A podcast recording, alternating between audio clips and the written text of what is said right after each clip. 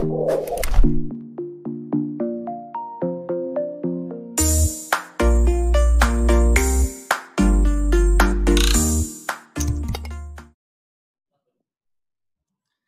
bahagia kerabat desa Indonesia. Pagi ini uh, semoga semua dalam sehat-sehat dalam mendapat lindungan dari Tuhan Yang Maha Esa untuk kita bisa kembali kembali, kembali bincang-bincang kita untuk kepoin desa. Kita akan kepo-kepo tentang desa, nggak ada matinya kita akan terus bicara tentang desa. Hari ini kita akan bicara mendiskusikan tentang desa sebagai basis ketahanan pangan. Nah, jadi berlanjut dari obrolan kita yang kemarin sudah ada di seberang sana ada Mas Seki. Oke, ada ada Mas Gatot. Mas Gatot itu ya, nama, ya Pak Suryo. Nama, lama lama beken kayaknya. Lama, lama aslinya nggak ada katotnya mas ya. Ada katotnya. Selamat pagi Pak Gatot. Selamat pagi Pak Suryo. Oke.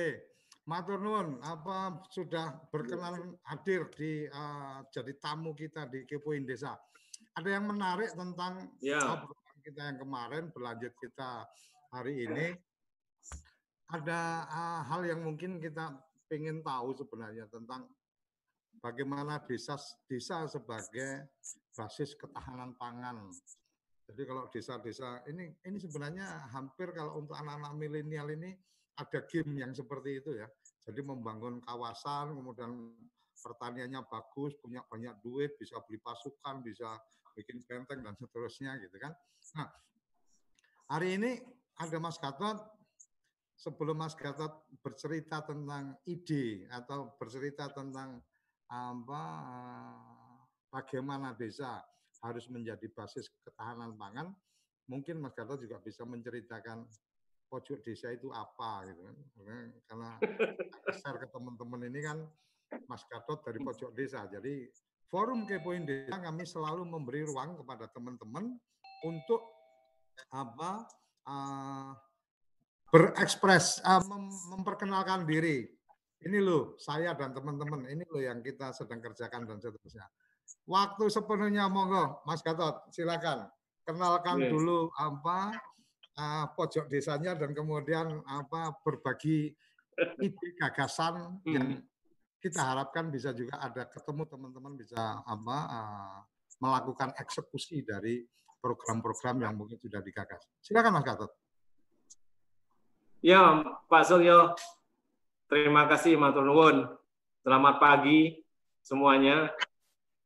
Selamat pagi juga ke pemirsa TV Desa. Juga teman-teman yang hadir dalam satu obrolan. Mas, tak potong. Kalau di TV Desa kita menyebutnya teman-teman yang menyaksikan itu sebagai kerabat desa. Ya, ya okay. untuk teman-teman yang menyaksikan sebagai kerabat desa, poros dulur, poros gerek, Banten. Nah, eh, sedikit sekelumit lah tentang masalah pojok desa itu karena persoalannya adalah salah satu kepedulian pertama posisi saya memang saya ini aslinya petani terus kedua ya penggiat desa lah terus kepedulian-kepedulian tadi kemudian ketemu sama kawan-kawan yang lain dan kemudian kita membentuk satu perkumpulan pojok desa. Banyak di dalam pojok desa teman-teman yang concern ke bidang pertanian dan perhutanan juga. Mungkin bisa saya sebut kalau di Kementerian Desa mungkin ada Gusdin, dia Sekjen Aliansi Petani Indonesia, ada Saiful Bahari, dulu Direktur Bina Desa, Terus teman-teman yang lain ada Mas Toska Santoso, jurnalis juga salah satu penggiat desa, Tri Chandra Prianto juga banyak teman-teman yang ada di pojok desa. yang kita uh, merasa peduli bagaimana sih desa ini supaya nantinya bisa betul-betul mampu mandiri dalam satu kemandirian sendiri dan betul-betul berdaulat gitu. Nah, kemudian dalam persoalan-persoalan belakangan ini seperti pandemi COVID-19 yang kemudian hampir memporak-porandakan semua sisi kehidupan dan kemudian kita harus mulai berpikir lagi ketika nanti pandemi ini berangsur-angsur hilang apa yang harus kita lakukan gitu loh. Tempo hari yang menarik itu adalah persoalan-persoalan pangan. Persoalan ketahanan pangan sampai kemudian Presiden Jokowi juga mengatakan pangan dipikirkan harus memikirkan lahan juga, lahan-lahan baru, sampai berpikir cetak sawah dan yang lain-lain gitu. Sampai sedemikian gitu. Satu hal yang sangat urgen menyangkut masalah pangan tadi gitu. Ya pangan itu memang merupakan penjamin kehidupan. Nah, lingkungan sebagai penjamin itu juga harus berkelanjutan dalam proses tadi gitu. Ya proses pembangunan juga. Nah, sekarang itu kan mulai ada satu pemikiran tentang penyelamatan ketahanan pangan dan kemudian bagaimana tantangannya dalam proses yang sekarang ada pandemi Covid ini gitu loh. Nah, ini yang kemudian menggelitiklah kita dalam satu proses pertemuan-pertemuan ini untuk memikirkan sakjane seperti apa sih masalah pangan di kita gitu loh. Nah, sampai kemudian dalam satu diskusi sebelumnya saya diajak juga muncul satu pemikiran bahwa sebenarnya desa itu sangat siap untuk itu gitu loh. Karena bicara soal ketahanan pangan, basis yang paling utama ya harus ada di desa karena menyangkut satu petani pun ada di desa, lahan juga berhubungan sama desa. Gitu. Nah, hal-hal itu yang mungkin harus kita pikirkan dalam proses yang nantinya dikatakan orang seperti apa sih dalam bentuk kenormalan baru kita berkonsolidasi, ya tadi bahwa bagaimana yang paling siap gitu untuk kemudian mewujudkan persoalan-persoalan tadi ya kita lihat bahwa desa itu bisa siap untuk menjawab masalah kebutuhan pangan gitu loh ataupun bahwa ancaman-ancaman krisis pangan itu bisa nanti kita jawab dengan satu satu uh, kekuatan yang ada di, di, di desa gitu loh. Jadi kurang lebih sampai seperti itu. Kemudian uh, kita lihat pergerakannya, kelembagaan juga sudah mulai bicara. Juga seperti di Kementerian Desa sudah mengatakan ada lahan intensifikasi dari transmigrasi 1,8 juta hektar yang disiapkan.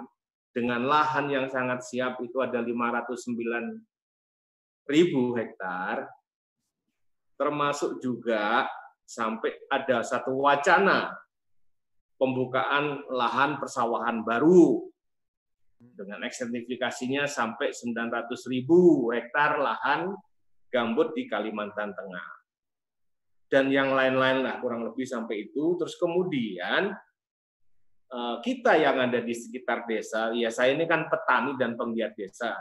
Saya hmm. pikir kenapa nggak kita mulai dari desa? Karena semuanya ada di sana. kita bicara bagaimana kemudian formulasi untuk me, untuk apa untuk bisa mendorong bahwa desa itulah jadi basis utama untuk ketahanan pangan kita ke depan gitu loh. Nah, kurang lebih seperti itu terus kemudian kenapa harus desa? Ya tadi di desa itu dia ada satu potensi yang sangat besar gitu loh. Pertama, lahan. Hmm. Lahan pertanian yang ada itu semuanya ada di desa. Terus kemudian jumlah petani sebagian besar di desa. Kita bisa lihat kemarin bahwa ada penerima BLT 80% lebih itu adalah petani di desa. Terus kemudian juga bahwa kelompok-kelompok pendukung yang lain di luar dari lahan dan yang lain-lain itu juga ada di desa gitu Nah, sekarang tinggal persoalannya adalah dalam satu perjalanan nanti menuju di kenormalan baru, bagaimana bisa mengkonsolidasi hal-hal ini bisa efektif dan kemudian bisa mendorong bahwa ketahanan pangan tadi bisa diatasi di desa-desa. Kan kalau orang sekarang tuh orang kota itu malah sampai nanam di peralon, nanam sawi, nanam apa aja gitu loh, hidroponik gitu. Nah, kemudian desa. Nah, jadi ada data bahwa petani kita ini memang sudah mulai turun gitu aku mencatat bahwa dulu di tahun 2013-an masih sekitar 28 ribu, sekarang makin turun. Terus kemudian jumlah petani kita juga makin tua, karena hampir sekitar 60 persen itu usianya di atas 50 tahun. Ini perlu hmm. satu penyegaran, pembaruan gitu. Ini desa juga yang harus melakukan. Terus kemudian juga bahwa dalam datanya Kementerian Desa yang dilansir kemarin ketika ada Pak Menteri dan Pak Wamen juga bicara ke, ke publik bahwa ketahanan pangan dan kebangkitan ekonomi di desa itu itu menarik karena mungkin dalam satu data statistik itu bahwa desa pertanian pangan itu hampir di 65.325 desa. Sangat banyak gitu loh. Terus desa pertanian non pangan atau perkebunan itu hampir 5.000 desa. Terus kemudian badan usaha desa yang dalam proses bertransaksi aktif gitu. Itu ada 27.000 BUMDes lebih yang aktif bertransaksi. Terus kemudian basis-basis lain di desa itu juga ada pasar. Pasar dengan bangunan permanen itu hampir 7.000 desa. Terus pasar semi permanen misalnya kalau ono pasar Seloso, pasar Jumat, pasar Senin, pasar Kemis itu hampir 9.000 desa. Terus kemudian juga desa-desa yang punya basis ekonomi seperti juga penginapan segala macam itu juga lumayan banyak. Dan kemudian juga dalam satu program prioritas secara nasional itu seperti data yang dilansir sama Kementerian Lingkungan Hidup itu ada program perhutanan sosial yang urusannya juga lahan. Karena hutan pasti berdekatannya sama desa targetnya sampai tahun 2024 itu 12 juta, 7 hektar itu lahan perhutanan sosial yang tentu pengelolaan lahannya itu diserahkan ke kelompok-kelompok tani yang ada di desa. Apakah dia kelompok tani hutan, apakah dia gapoktan, apakah dia lembaga masyarakat desa hutan, itu mereka punya hak untuk bisa mengelola lahan itu. semua ditujukan adalah untuk masalah-masalah pangan gitu. Nah, sekarang kan bagaimana mengkonsolidasi?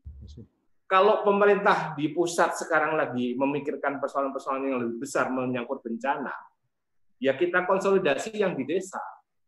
Bagaimana kita sudah mulai memikirkan tadi, memikirkan masalah-masalah pangan gitu Karena memang kebutuhan pangan utama seperti beras pun juga jadi satu hal yang sangat urgen ke depan gitu. Kalau ini nggak terus berkelanjutan kita menanam dan yang lain-lain gitu. Terus kemudian kebangkitan-kebangkitan di persoalan pangan tadi juga mendorong satu proses ekonomi di desa itu gitu loh. Artinya desanya itu bisa muncul satu embrio-embrio ekonomi yang baik jika memang pengelolanya baik. Kemudian badan usaha yang ada itu juga bisa berjalan baik gitu.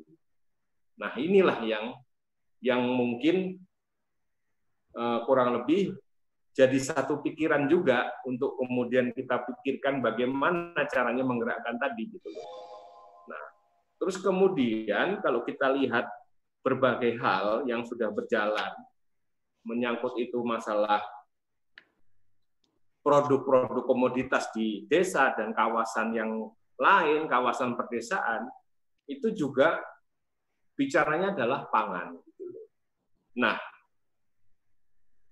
kalau memang ini ke depan tuh new normal memang satu kenormalan baru yang betul-betul kita impikan. Mungkin yang kemarin-kemarin nggak normal, kurang normal gitu. Nggak normal, oh, sinang desa mikir kayak pangan, tapi pikiran bos-bos yang dhuwur malah impor golek fee impor impor daging impor beras impor macam-macam. Ngeri ngeri ngeri. Ya, siap siap bagaimana mau bisa ada satu ketahanan pangan di Indonesia kalau pikiran pejabat tingginya itu masih memikirkan fee dari impor? Lah sekarang importer bawang putih disuruh pura-pura nanam bibit dulu. Nah. Kira-kira menanam dulu di ketinggian 2000 mdpl lah ke atas yang untuk bawang putih bisa. Tapi ujung-ujungnya juga diimpor. Daging. Dan, dan dan impornya pada saat panen raya ya mas? Iya. Terus kemudian juga masalah beras. Beras yeah. impor juga. Pikirannya cuma begini, hmm. supaya ada pasokan, supaya harga di pasar nggak melonjak gitu. Jadi impor. Nah sementara kebangkitan-kebangkitan desa soal pangan, kebangkitan petani nggak pernah dipikirkan. Sekarang baru setelah ada COVID baru mikir, coba beli produk dari petani, beli hmm. buah-buahan dari desa, beli beras dari desa, beli apa dari desa gitu loh. Nah, kan berarti berarti itu. untuk berarti mestinya mestinya dalam konteks ini desa pertanian dan produk-produk pertanian Indonesia itu mestinya kemudian mempersiapkan diri mendapatkan berkah dari COVID-19 ya Mas? Eh, karena karena kan kemudian ada kesadaran untuk yuk beli produk kita sendiri, yuk beli iya. dari petani kan gitu Mas. Eh? Nah, terus kemudian juga sekarang baru muncul bahwa ada rencana ekspor beras, tapi tertahan pandemi. Nah, hmm. kalau betul-betul ada ekspor beras ini yang cukup besar, ya hmm. kita jadi satu hal yang sangat menarik bagaimana eh, pembesaran-pembesaran basis-basis pangan itu di desa kita besarkan gitu loh. Terus hmm. kedua, di desa itu kan sudah dipenuhi sebetulnya. Tinggal hmm. bagaimana menggerakkan. Hmm. Urusan duit mungkin bisa diambil dari dana desa juga bisa. Jadi selain infrastruktur, mulai pengembangan di pemberdayaan ekonominya seperti apa gitu, urusan bibit segala macam. Nah, terus kemudian petani pun jangan dikasih beban banyak gitu loh. Ini kan masih bebannya banyak. Begitu hmm. bertani urusan samping-sampingnya dinaikkan semua harganya gitu. Urusan pupuk, urusan macam-macam dinaikkan. Nah, persoalan-persoalan tadi itu jadi satu problem juga gitu loh. Terus kemudian juga eh, yang lain-lain lah, menyangkut bidang-bidang yang lain sampai kemudian juga keragaman pangan. Keragaman pangan ini juga harus kita pikirkan karena itu juga nanti masuknya bagaimana cara kita berinovasi mengolah itu. Karena ya sagu macam-macam yang tadinya jadi pangan-pangan lokal gitu, kemudian sekarang ditinggalkan gitu. Yang kita berharap itu nanti bisa dibentuk dikemas yang lain gitu. Nah, ini ada yang menarik Mas Suryo. Aku ketemu petani. Saya ketemu petani kemarin, belum lama. Ngobrol minum kopi di PT Pertani. Nah, mereka tuh bikin beras jagung, beras singkong gitu. Tapi tak tanya, pasarnya ada enggak? Piye caranya gitu. Ya ini baru contoh-contoh katanya. Hmm. Loh, ini kan urusan panganan paceklik zaman dulu. Hmm. Gitu. Jadi kalau pemikirannya itu kalau beras benar-benar habis, baru kita makan beras jagung, beras singkong segala macam. Nah, persoalan tadi kan persoalan-persoalan di perut orang Indonesia pun juga lucu karena dia selalu mengatakan belum makan kalau belum makan nasi kan gitu. Nah, Jawa gue Mas. Kira-kira tadi. Eh? Nah, kira-kira tadi Mas, jadi yeah, bagaimana okay. sih uh, upaya upaya-upaya kita untuk betul-betul bahwa desa mampu menjadi satu basis untuk pangan, untuk ketahanan pangan gitu. Formulasinya sangat banyak mungkin, ya dari sisi edukasi yang lain-lain apa tuh apa pun, tapi itu bisa kita rangkum nantinya. Nah, tapi dan ini bisa digerakkan lah gitu, digerakkan betul lah gitu. Saya ingin juga presidennya itu juga benar-benar gitu, memimpin dan menggerakkan tadi gitu loh. Hmm. Nah sekarang kan problemnya juga bahwa COVID, COVID kapan selesai? Okay. Karena kalau COVID nggak selesai-selesai, dana desa juga masih dipakai untuk COVID gitu loh. Karena ada Undang-Undang Nomor 2 tahun 2020 itu. Itu juga nanti harus dipikirkan supaya nanti dana desa bisa ada lagi dan bisa untuk ngurusi masalah-masalah tadi yang sangat krusial di soal pangan gitu loh.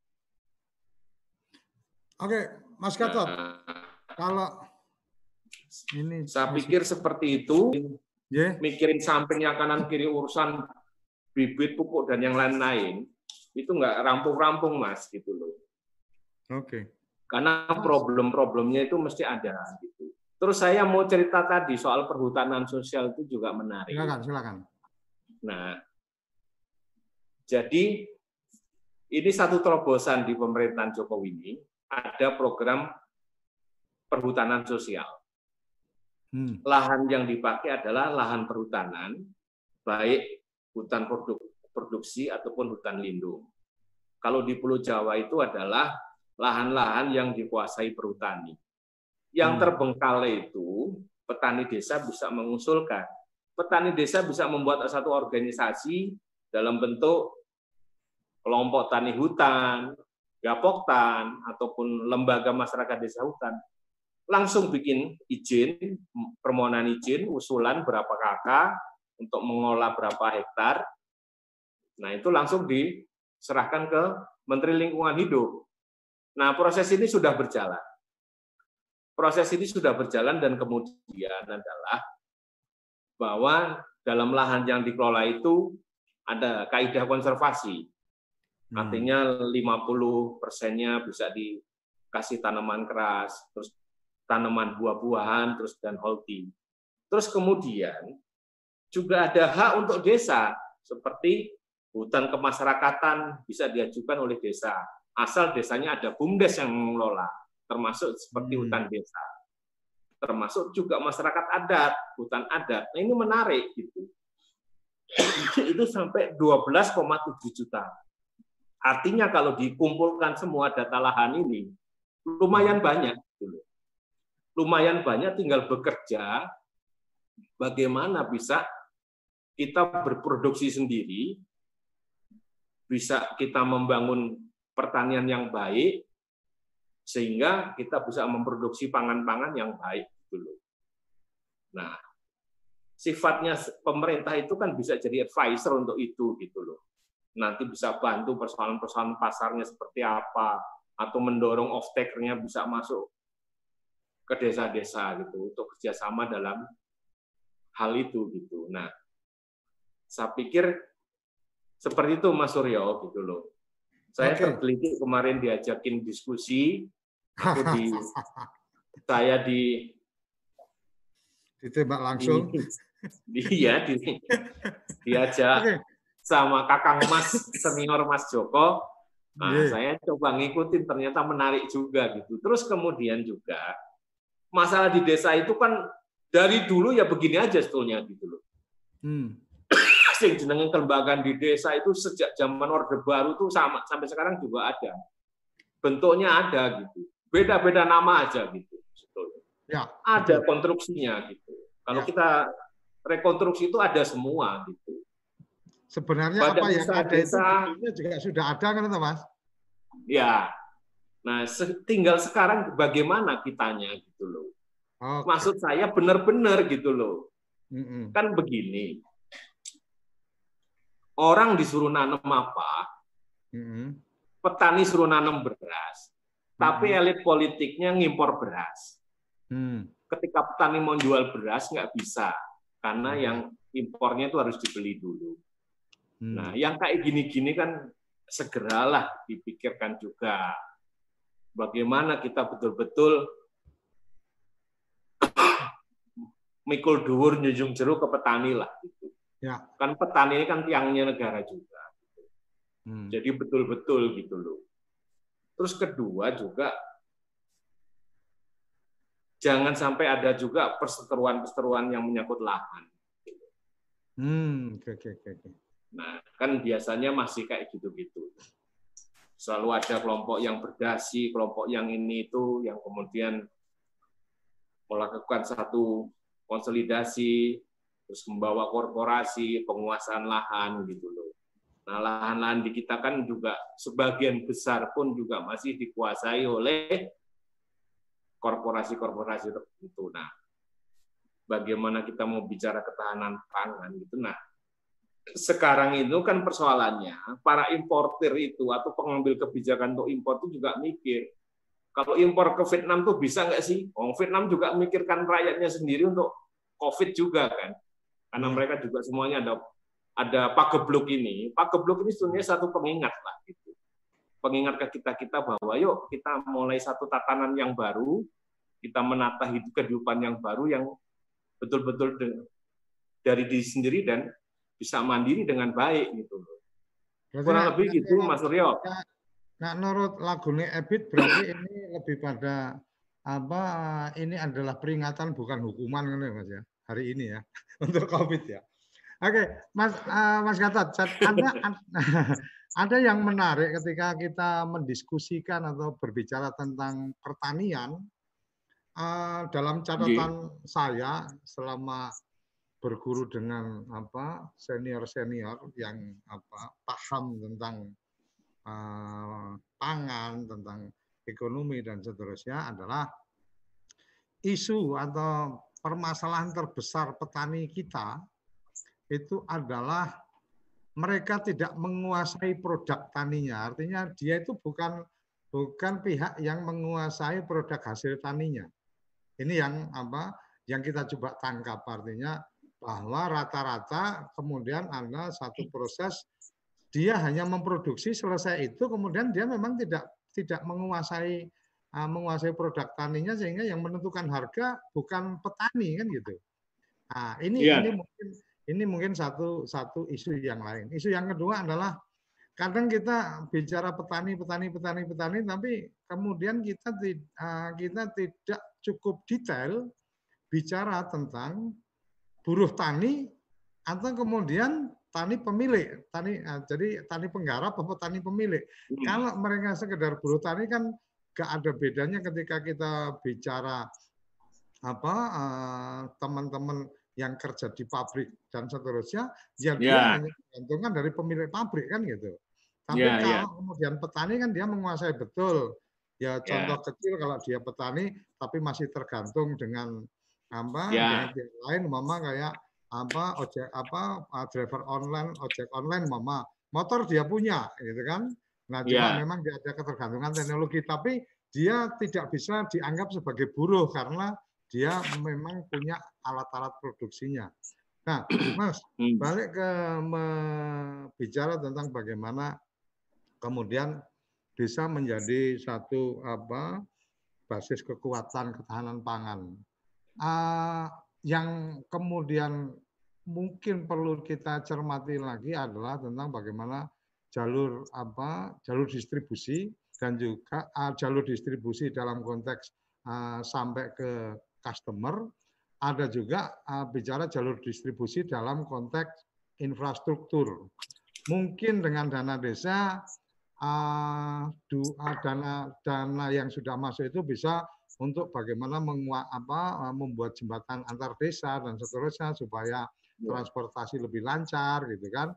Ada juga yang kemudian bagaimana mengkolaborit ini sebenarnya antara kalau karena kan petani dengan desa ini kan kemudian ada kelompok tani, kelompok pengguna air dan seterusnya yang ya. mereka sudah lebih settle gitu kan.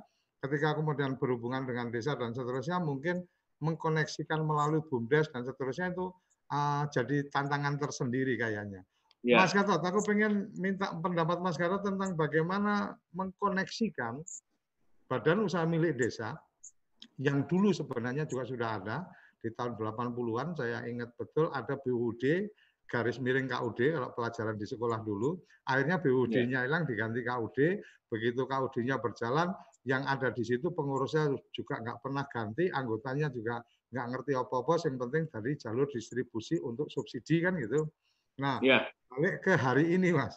Balik ke hari ini aku pengen apa pengen denger nih kalau dari pojok desa ya yang sudah ada di pojokan kan itu pojok desa kan yang pojok mojok terus mojok terus mas kan itu pojok gitu kan aku yeah. pengen dengar mas ya ada ada ide untuk kemudian mengkoneksikan mengkolaborasikan atau nah. melakukan apa integrasi apa uh, yeah.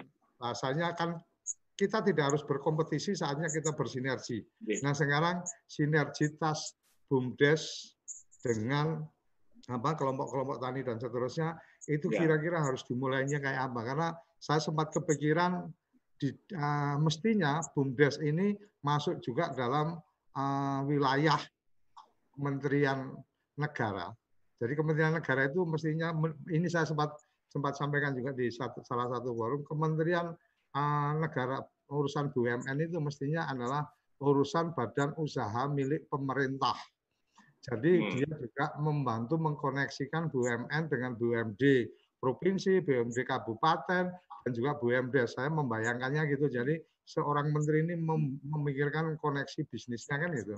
Nah, ada lagi kalau kelompok-kelompok ini ada KUD, ada ada Kapoktan dan seterusnya itu adalah badan usaha milik rakyat. Jadi rakyat punya kelompok badan usaha itu bisa masuknya ke kooperasi UMKM, pemerintah dalam hal ini punya badan usaha sampai di desa punya bumdes itu mestinya di Kementerian BUMN mungkin bayangan saya seperti itu. Aku pengen hmm. dengar nih di pojokan desa ini sudah diobrolin kayak apa ibu bumdes karo ini. teman-teman agak boktan iya Mas Suryo ya, ya.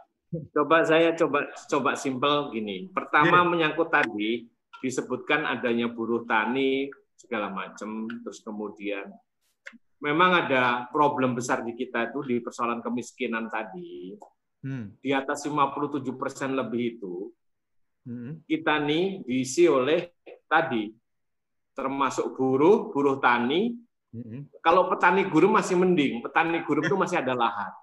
Artinya kalau di Jawa itu mungkin lemah walaupun sedikit, mas. Ya, tapi kalau buruh tani itu adalah dia nggak punya lahan, dia hmm. buruh gitu. Hmm seperti saya punya sawah, terus kemudian ada yang garap gitu. Dia hmm. buruh. Nah, jumlah ini sangat banyak. Nah, problem utama adalah lahan jadinya.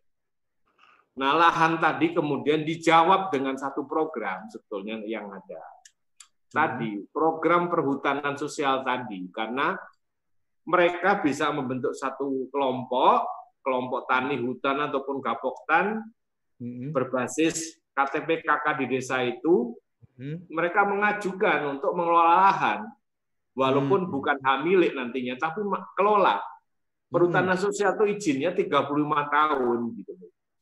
Kalau itu hmm. dalam bentuk izin perhutanan sosial, IPAPS itu 100% untuk petani. Hmm. Pajak tanahnya pun PBB-nya petani yang bayar. Hmm. Silahkan digarap seperti apa, ngikutin kaidahnya. Tapi yang penting menjawab saat tadi, lahan. Ini buat buruh, buruh benar buruh tani gitu loh.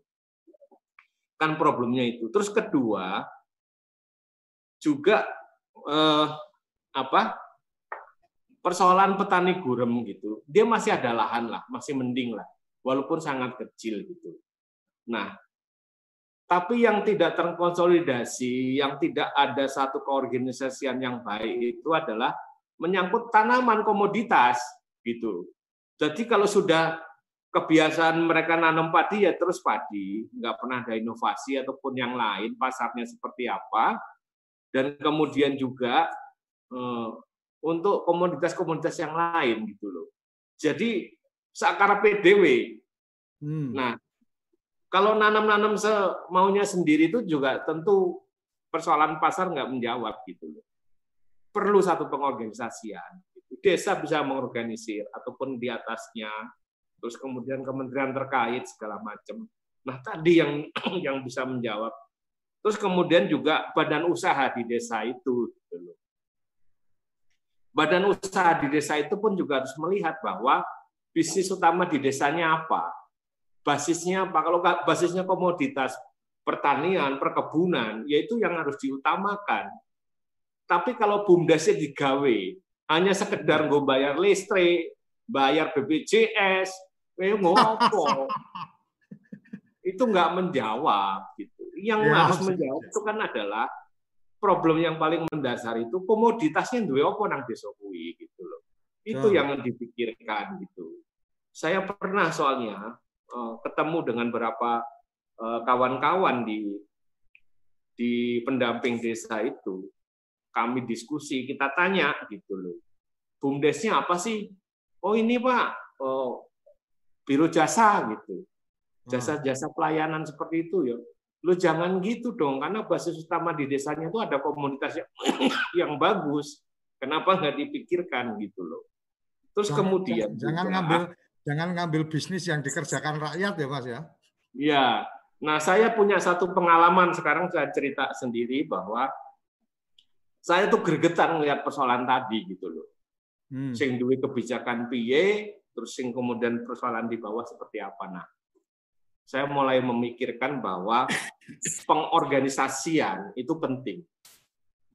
Terus cara bertani yang baik dan modern juga penting. Pengorganisasian itu penting karena tadi bagaimana nantinya hasil produksinya itu bisa baik dan kemudian punya peluang yang baik untuk masuk ke pasar gitu. Nah, saya pernah mencoba aku langsung gandeng sing jari ini jari ini wong wong kuwi jenenge off taker lah gitu. bawa off taker masuk ke desa dan kebetulan juga ada kelompok tani dan kapoktan terus kita mulai duduk berencana menanam apa gitu. nah kebetulan dulu off takernya itu saya dari teman-teman di asosiasi eksportir. Jadi ada eksportir jahe yang kita bawa. Dilihat dulu memang tanahnya seperti apa, kondisi airnya seperti apa. Nah, ketika memang cocok, ada satu interaksi antara eksportir sama petani langsung, sengaja gitu. Karena itu ada satu proses edukasi gitu tentang seperti apa menanam jahe. Yang penting memang di agreement-nya itu bahwa petaninya itu dibayar langsung ketika panen. Oke. Nah, pola-pola ini kita dampingi gitu. Hmm. Makanya kita lebih senang jadi penggiat desa karena ada satu proses kebebasan dan kemerdekaan dalam proses-proses tadi gitu. Mantap, mantap. Ya. Terus kemudian juga terakhir itu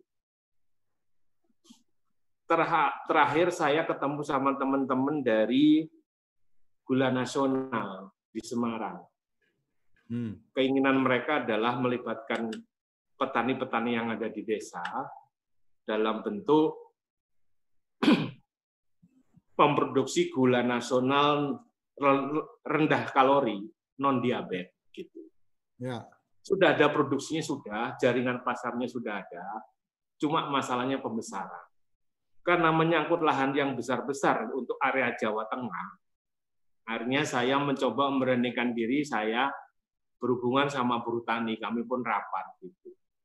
Nah, di perhutani sekarang ada direktur perhutanan sosial yang dia berpesan harus melibatkan masyarakat tani bisa tani hutan bisa tapi dikasih saya mana saja daerahnya yang kemudian kita coba komunikasi gitu.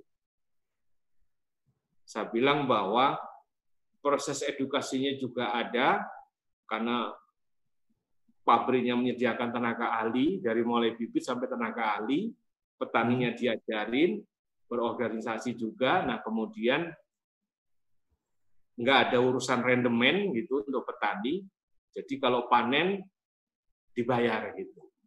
Okay. Nah sekarang proses pembesarannya bagaimana? Nah itulah dipikirkan untuk proses pembesaran produksinya. Gitu.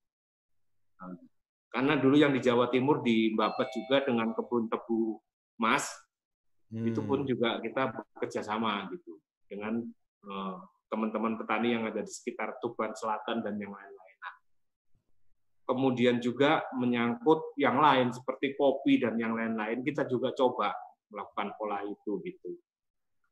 Nah, dan kapan hasilnya... waktu kapan waktu kalau sudah di luar Covid mungkin nanti kita bisa jalan-jalan ke Cianjur sama Pak Joko mampir hmm. ke Saronggi karena kita ada langsung dari sana, Mas. Ya.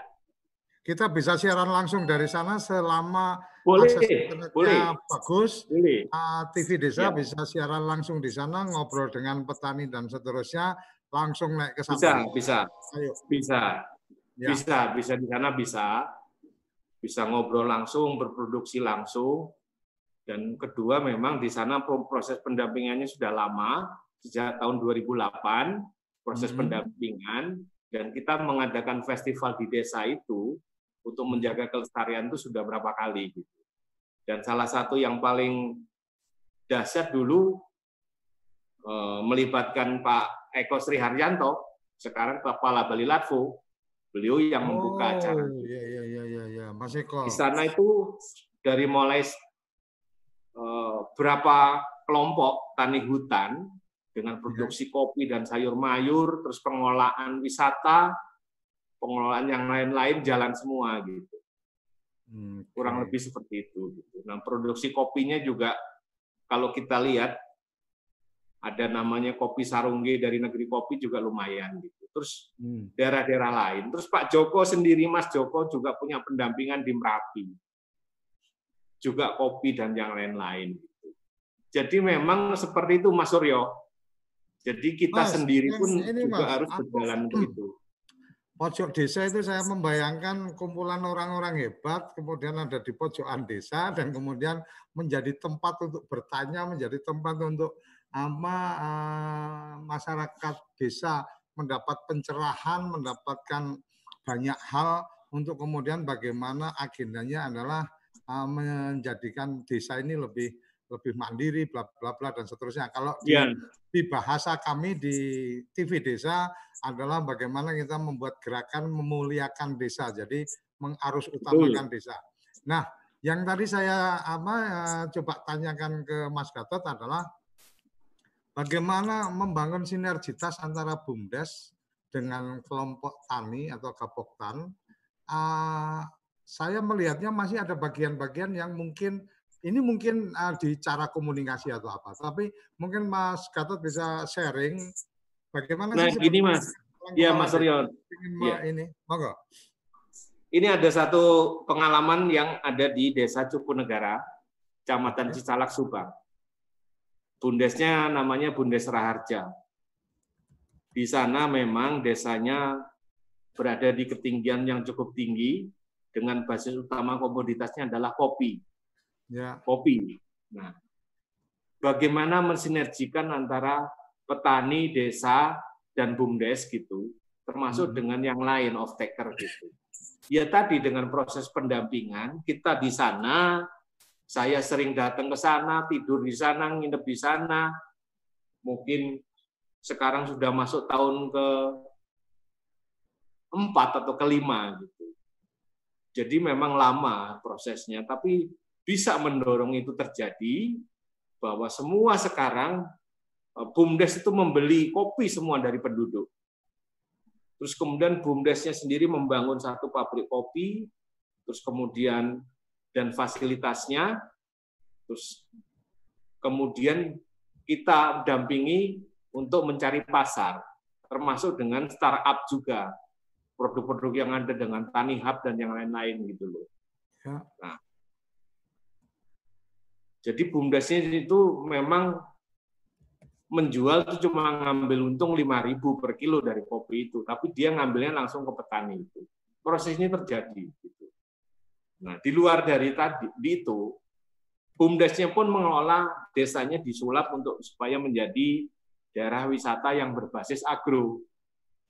Karena memang lokasinya tinggi, terus kemudian juga uh, view-nya bagus gitu, terus kemudian ada dahulunya secara sejarah itu ada bekas perkebunan Belanda, masih ada rumah Belanda, ada teh teh wali ini juga di sana gitu. Nah, ini yang kemudian disinkronkan gitu loh. Hmm. Kepala desanya juga secara, aktif gitu. Artinya secara proses seperti apa, Mas? Karena kan kadang-kadang kita melihatnya adalah ketika desa ini sekarang berinisiasi mengembangkan BUMDes, kelompok tani, Gapoktan juga sudah punya apa koperasi dan seterusnya atau nah, gini, bahkan gini. sekarang mereka juga ada ya. lembaga eh, dilembagakan mereka bisa berkomunikasi atau men, apa, me, mendapatkan bantuan dan seterusnya. Jadi kadang apa mengharmoniskan, mengharmoniskan. Yeah. Ini kepala desa perlu ada perlu ada ilmu khusus nih kalau Mas kata dan Nanti mana? gini, kalau memang butuh diskusi dengan kepala desanya bisa saya hubungkan, namanya oh, Pak okay. Wahyudin, gitu. Mm -hmm. Bagaimana BUMDes itu bikin terobosan punya pasar sampai ke Korea dan Eropa gitu loh untuk kopi. Okay. Tapi yang paling penting BUMDesnya berjalan, dia membeli BUMDes eh, kopi dari petani gitu. Memang organisasinya yang paling penting, keorganisasian itu. Jadi petani okay, di sana nggak ada yang ya. Yeah, ini ada ada Mas Tito Haryanto. Wah, yeah. sudah bergabung juga di sini. Uh, saya minta waktunya apa dari Mas Gatot mohon izin saya minta waktu untuk Mas Tito bisa memberikan yeah. tanggapan nih Mas obrolan pagi kita ini mungkin ada sesuatu yang apa bisa disampaikan memberikan tambahan pencerahan ke kita-kita dan kerabat desa yang menyaksikan acara ini karena acara ini selain live di YouTube juga live di satelit TV. TV Desa adalah TV satelit yang sekarang kita siaran di Telkom 4. Jadi insya Allah yang di kampung-kampung yang para bulannya gede-gede itu itu uh, tinggal rubah setting bisa nonton acara-acara kita. Jadi edukasi-edukasi desa akan dilakukan dari channel TV Desa kita ini. Monggo Mas Ito. Baik, eh, terima kasih atas waktunya. Lima turun Pak Joko, saya sudah diundang untuk gabung di Mas, acara Mas ini. Uh, Mas, Mas Tito, boleh ya. minta izin untuk agak di uh, siap ben Ini ya. Ini kan Baik. tambah ganteng. Siap. Monggo Mas, lanjut. saya senang tadi Bapak merokok, Pak. Jadi bisa lebih santai kita diskusinya. Tapi saya juga itu, itu pas tayangan uh, insya Allah keluarnya tidak pas merokok. Silakan. Ya lanjut lanjut. saya sepakat dengan apa yang disampaikan Pak Joko, Pak Gatma, Pak Gatot tadi ya bahwa ya. problem kita ini sebenarnya tidak ada linkage antara desa, kabupaten dengan pemerintah pusat. Jadi masing-masing oh. jalan sendiri-sendiri. Itu yang saya kira menjadi masalah besar kita uh, kita sekarang ini. Ada banyak contoh yang yang bisa saya sampaikan. Ada satu uh, kabupaten di EB misalkan itu ya penghasil ini, penghasil apa namanya rumput laut. Tetapi hmm. untuk bisa mengoptimalkan rumput laut itu itu harus dikirim ke Surabaya karena pabrik pengolahannya ada di Surabaya. Hmm. Artinya kabupaten belum melihat bahwa rumput laut itu adalah satu potensi yang sebenarnya bisa dioptimalkan yang hmm. juga bisa mendongkrak ekonomi di tingkat kabupatennya. Saya hmm. membayangkan misalkan masyarakat desa berproduksi rumput laut, kemudian kabupaten mendirikan BUM BUMD kabupaten mendirikan pabrik pengolahan rumput laut, itu kan bisa menyerap tenaga kerja yang lumayan besar di level hmm. kabupatennya. Tapi itu tidak dilakukan oleh kabupaten. Pilihan hmm. pengembangan industri yang dilakukan oleh kabupaten itu berbeda karena ada interest politik yang tadi disampaikan Pak Gadot itu. Hmm, Investor okay. yang masuk dan kemudian ada fee macam-macam ya yang kemudian itu menjadi bagian dari kerja ekonomi politik di tingkat kabupaten. Nah, itu yang saya kira me menjadi apa namanya ya, menjadi problem kita sekarang. Kayak yang dicontohkan Pak Gatot tadi kan dahsyat itu ya. Ada satu desa yang penghasil kopi, kemudian desa mendirikan pabrik kopi, bum desanya, lalu sampai di diekspor uh, ke luar negeri. Nah, pilihan-pilihan semacam itu saya kira yang ke depan mestinya kita kembangkan. Dan untuk mengembangkan itu, desa memang tidak bisa sendirian. Ini harus ditemani. Hmm. Dan yang paling penting sebenarnya adalah menyambungkan antara dinamika yang berlangsung di tingkat desa itu pilihan-pilihan kebijakan yang dilakukan oleh pemerintah di supra desa. Apakah itu kabupaten, provinsi maupun pemerintah pusat gitu. Ini kan yang selama ini tidak nyambung. Contoh sederhana yang yang bukan contoh yang yang paling kelihatan kan bagaimana wajah RP kita sekarang ini. Hmm. Kebetulan kan kemarin eh, kami menemani eh, Bapenas di dalam penyusunan RPJMN itu banyak sekali persoalan-persoalan yang ada di tingkat bawah, di tingkat desa itu tidak mampu ditangkap oleh pemerintah pusat. Sehingga luput hmm. okay, bahasa okay. Jawanya. RPJMN RPJMN yang disusun oleh pemerintah pusat yang oleh masyarakat desa ini diharapkan bisa menyelesaikan problem mereka, nggak nyambung. Nggak nyambung. Pemerintah pusat pengennya A, eh, eh, masyarakat desa inginnya A, dijawab oleh pemerintah pusat dengan RPJMN yang itu programnya adalah B gitu. Nah nggak ketemu yang seperti itu. Ini yang saya kira menjadi problem uh, kita sekarang ini ya uh, menyambungkan. Nah yang yang yang menjadi titik soal di situ saya kira adalah belum berubahnya paradigma dari pemerintah pusat di dalam menyusun kebijakan-kebijakan. Masih top down, aroma top down-nya itu masih kuat. Pencermatan terhadap Sorry, aku potong ya. Aku minta yeah. maaf, aku potong. Ketika tidak sinkron antara RPJMN kemudian uh, sampai di RPJM Des, yeah. itu idealnya menurut Mas Nito ini harusnya dari desa ini kemudian membuat RPJM, kemudian kabupaten menyelaraskan kebutuhan desa dan disesuaikan dengan kabupaten, kemudian naik ke provinsi, naik ke nasional, kemudian nasional hanya membuat apa uh, ya bukan hanya tapi lebih membuat bagaimana mengkompilasikan itu atau kemudian ada guidance dulu nih oh, bahwa uh, negara atau pemerintah itu agendanya adalah uh, ini ini ini di apa ke depannya sehingga teman-teman yang memulai dari bawah juga menyesuaikan pada saat sampai di tingkat pembahasan nasional itu juga tidak membuat jadi semakin uh, apa ya semakin tidak akomodatif dari usulan di bawah. Kira-kira menurut Mas Tito harusnya kayak apa, Mas? Secara ideal idealnya sebenarnya seperti itu, Pak. Tetapi kan dari sisi waktu itu tidak uh, tidak nyambung, tidak gatok gitu ya. Karena apa? Karena desa-desa itu eh, kebanyakan kan dia sudah sudah menyusun menyusun dokumennya sementara pemerintah pusat belum atau atau sebaliknya ada dokumen dari pemerintah pusat eh, tapi pemerintah desa harus menyesuaikan gitu. Nah hmm. sekarang ini yang saya sampaikan ini kan ada keterbalikan itu pemerintah bu, pemerintah desa ketika harus menyusun eh, akan menyusun RPJM desa dia harus berpedoman kepada RPJMD kabupaten. Ya. Saya setuju, mestinya itu dibalik. Ketika hmm. pemerintah kabupaten akan menyusun RPJMD, mestinya dia berpedoman pada RPJM desa yang sudah disusun oleh desa. Mestinya hmm. menurut saya seperti itu. Tapi proses semacam itu agak agak sulit karena waktu dan sebagainya. Waktu. Nah, yang yang paling memungkinkan sebenarnya adalah pengenalan terhadap problem yang dihadapi oleh desa tadi. Potensi yang dia yang dimiliki oleh desa tadi itu yang saya kira menjadi poin-poin pentingnya. Ketika tahu oh pemetaannya di sana komoditas paling utama apa yang yang dihasilkan oleh desa. Di sini komoditas paling utama apa yang dihasilkan oleh desa maka pendekatannya kemudian bukan pendekatan yang yang eh, pendekatannya bisa berbasis kawasan. Nah, kadang hmm. yang yang pendekatan berbasis kawasan ini nggak bisa jalan karena kabupaten juga memiliki kepentingan yang berbeda dengan apa yang yang yang sudah berlangsung di di tingkat desanya. Itu yang yang terjadi.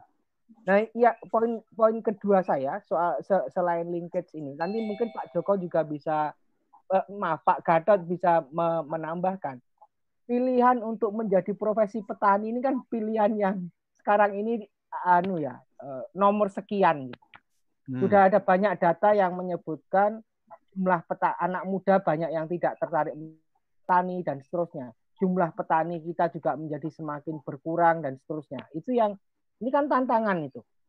Ini hmm, okay. ini satu tantangan yang mestinya harus dijawab. Nah, saya tadi sempat berpikir uh, ini kan ini soal kesejahteraan kan tadi pembicaraan kita soal itu. Orang tidak menjadi petani karena jadi petani misalnya satu tahun itu oleh mong mong 12 juta misalkan hmm. seperti itu. Nek saya kerja neng kota jadi buruh toko misalkan jaga toko saya bisa menghasilkan dua kali lipat dari itu. Kerjanya orang ora kudu nggawa pacol isu ora kudu tangi macam-macam gitu kan Nah, ini yang yang yang menurut saya kemudian ada keberpihakan. Kebijakan apa yang mesti dibuat oleh pemerintah sehingga petani itu lebih bisa sejahtera dibandingkan pilihan-pilihan profesi di luar desanya.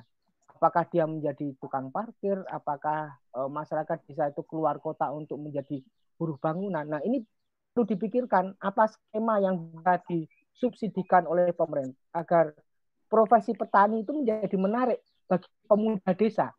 Nek aku hmm. urip dadi petani iki yo gadgetku iso iso iso gadget terbaru. Ya, misalkan hmm. seperti itu. Itu kan satu satu satu kondisi yang kemudian harus harus di, di apa satu hal yang harus dikondisikan oleh pemerintah. Karena kita bicara satu hal yang sangat strategis ini soal pangan. Ya. Kalau kita nggak berdaulat soal itu, hancur kita. Kita hancur gitu. Nah, pilihannya kemudian harus dilakukan. Nah, yang eh, selain itu, selain subsidi dari pemerintah, saya terpikir mungkin anu enggak sih apa eh, masih relevan nggak kita kemudian mendiskusikan secara lebih mendengar tentang reforma agraria ini.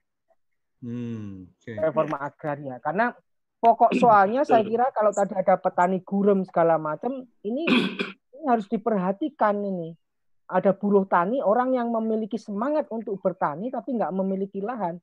Nah negara harus menyediakan lahan itu hmm. agar mereka kemudian mampu berproduksi secara maksimal untuk ini menghidupi bangsa loh ini ya. menghidupi bangsa ini harus disiapkan oleh negara. Nah itu Pak, Pak saya kira apa namanya tiga tiga poin itu ya ini soal linkage nggak nyambung ini antara desa, kabupaten dan uh, pusat harus ada perubahan paradigma pembangunan yang berangkatnya dari bawah. Potensi yang dimiliki oleh desa apa kemudian itu di diserap oleh pemerintah pusat nah menjadi kebijakan yang kemudian berpihak kepada potensi-potensi yang dimiliki oleh desa.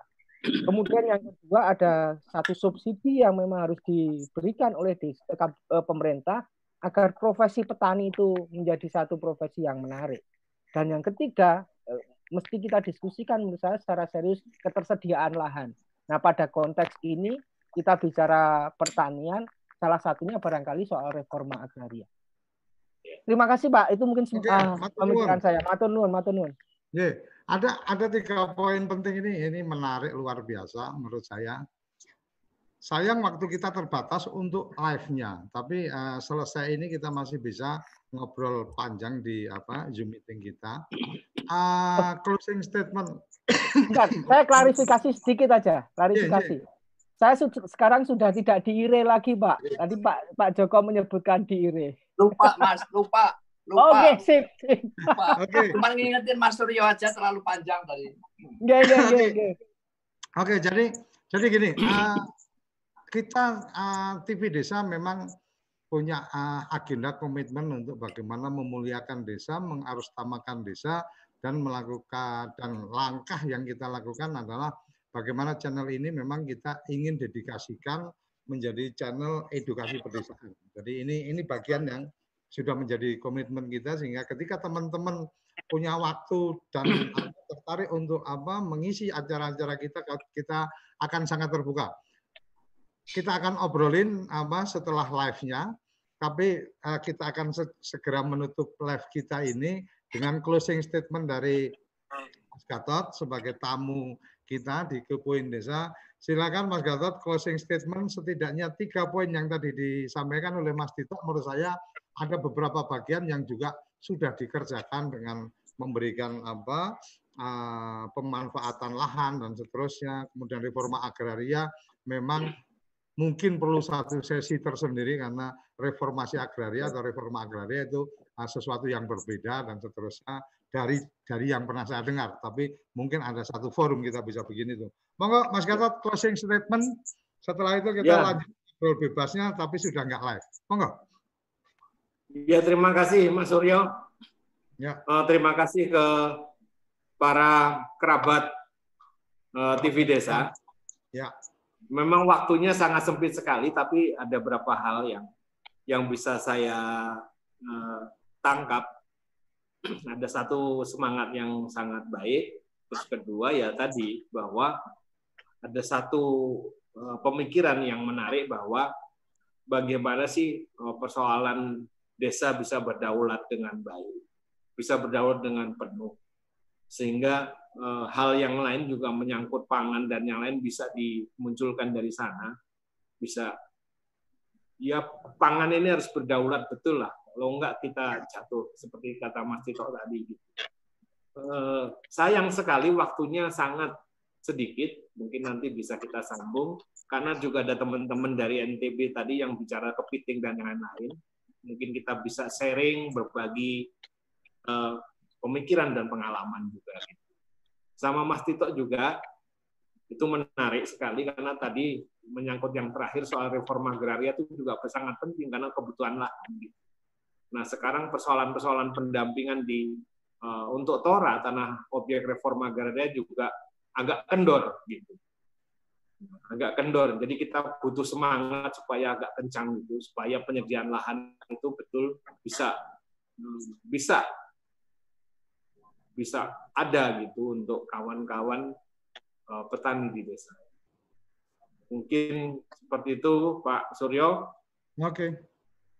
Oke, terima kasih Mas Gatot, terima kasih teman-teman yang uh, sudah bergabung di Zoom uh, room kita jangan beranjak dulu dari Zoom apa eh, meeting kita karena kita masih akan diskusi lanjutan tapi saya punya kewajiban untuk menutup acara ini karena acara ini siaran langsung jadi memang slot waktunya sangat terbatas. Setelah ini kita bisa diskusi lebih luas. Sahabat desa, tanpa terasa pagi ini satu jam, satu jam itu untuk yang tidak punya ide terlalu panjang, tapi ketemu dengan orang-orang hebat itu satu jam terasa terlalu pendek, serasa sehisapan as, apa sehisapan rokok kita tahu-tahu sudah satu jam. Ini luar biasa. Kepoin Desa akan selalu hadir tiap hari pukul 10 sampai 11. Kepo-kepo tentang desa, kita akan eksplor semuanya tentang desa, kita akan membuat atau melakukan sesuatu yang kemudian agendanya adalah dengan semangat memuliakan desa. Sampai jumpa di episode berikutnya. Kita hadir tiap Senin sampai Jumat pukul 10 sampai 11. Terima kasih. Salam bahagia kerabat desa Indonesia.